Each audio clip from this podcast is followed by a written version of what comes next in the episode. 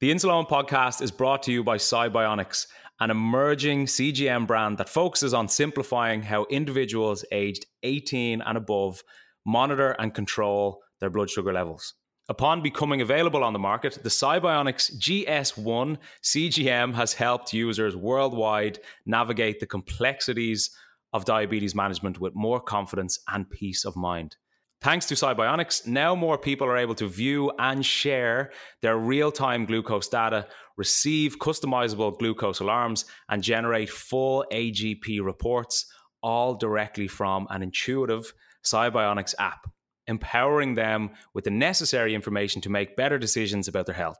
Sibionics combines data accuracy and comfort of wear, which is important to us all, with a feature rich app. The 14 day scanning free and calibration free Sibionics GS1 CGM aims to deliver reliable, seamless diabetes management experiences. For more, check out sibionicscgm.com. How's it going? It's Eoin here, and this is a bite sized episode of the Insuleoin podcast, Redefining Diabetes. Every week, we'll dip back into the episode archive and get you to think and reflect once more about some of the things we've learned from the podcast over the last few years. It could be some diabetic wisdom, advice, a great guest, or even a hypo story. So enjoy this bite sized episode of the Insuleoin podcast the diabetic honeymoon phase or honeymoon period is basically when you're diagnosed with type 1 diabetes, you are now externally administering insulin.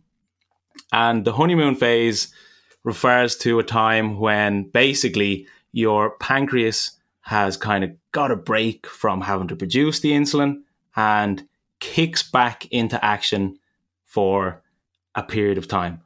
Now, not everybody will experience the honeymoon phase and not everybody will have the same honeymoon period let's say. It can last for a few weeks a couple months six months even a couple years.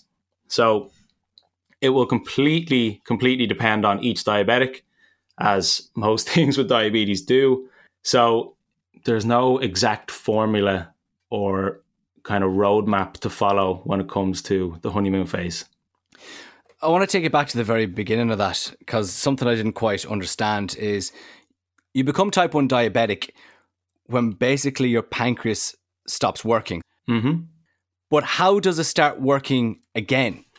If it stops and you've got diabetes, how does the pancreas then kick into action? So, when you're diagnosed with type 1 diabetes, obviously it's an autoimmune disease. Your body attacks your insulin producing beta cells in your pancreas. So when these cells are attacked and destroyed, it prevents your, your pancreas from producing enough insulin to regulate your blood sugar and keep them in a safe range. So that's why your blood sugar goes so high. Now, the honeymoon phase is basically when your pancreas has had a break because you've been taking external insulin, and the remaining insulin producing cells in your body can kind of continue to work. But there are now a limited number of those in your body because you're not they're not being produced anymore. So when you are externally taking insulin, your body has that break and then those beta cells that are producing the insulin can kind of start working. So I'm going to use a really bad analogy here. So we'll say there's a hundred soldiers and they represent the cells in the pancreas, and an army comes in and wipes out 80 of them, and then they go away and they've got 20 left, and then they get a rest, and they're like, ah, sure, we'll go fight a little bit more, and then they'll eventually die off as well. Pretty much, yeah. So then okay. the next army, which is you continuing to live and eating food, will just eventually knock all those soldiers out, and then you'll completely depend on external insulin. Did it happen to you? It did. So it was funny. So when I was diagnosed, obviously I was taking insulin. I was getting used to like checking my blood sugar. I was monitoring the food I was eating. I was getting the grips with how exercise is going to influence me and all that good stuff. So over like it was almost as if it was a few days.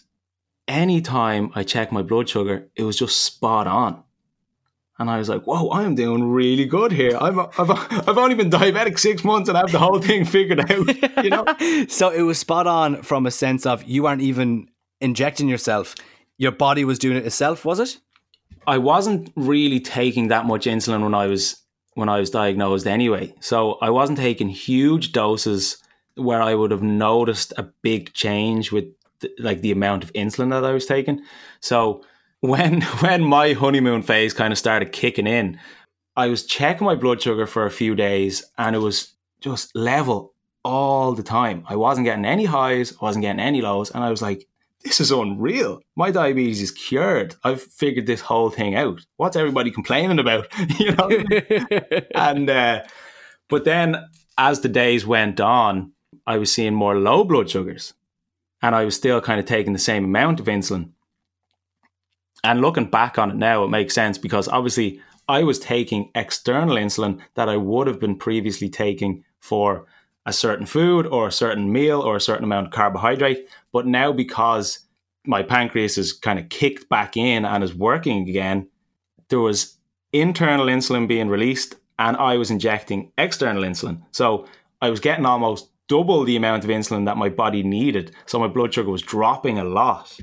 I went from being diagnosed to not really know what's not really knowing what's going on to blood sugars perfect all the time. And then blood sugar's going low a lot. So I looked into it.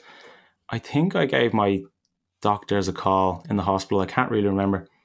But I looked it up anyway and I had discovered that this was the honeymoon effect or the honeymoon phase. So I was like, okay, my pancreas is back working now to an extent. I was aware of that. So obviously I didn't go and just stop taking insulin. So I continued taking my basal insulin, which is like your background insulin. So I take that every night and every morning. So that kind of just helps keep you steady throughout your day. And I was taking little to no fast acting insulin at all. So I would have been going about my day, eating the foods I was eating, and it was as, it was as if I wasn't diabetic at all. Thanks for listening to this bite-sized episode of the Insuleoin podcast. And if you want to listen to the full episode, you can check it out in the description. Chat to you soon.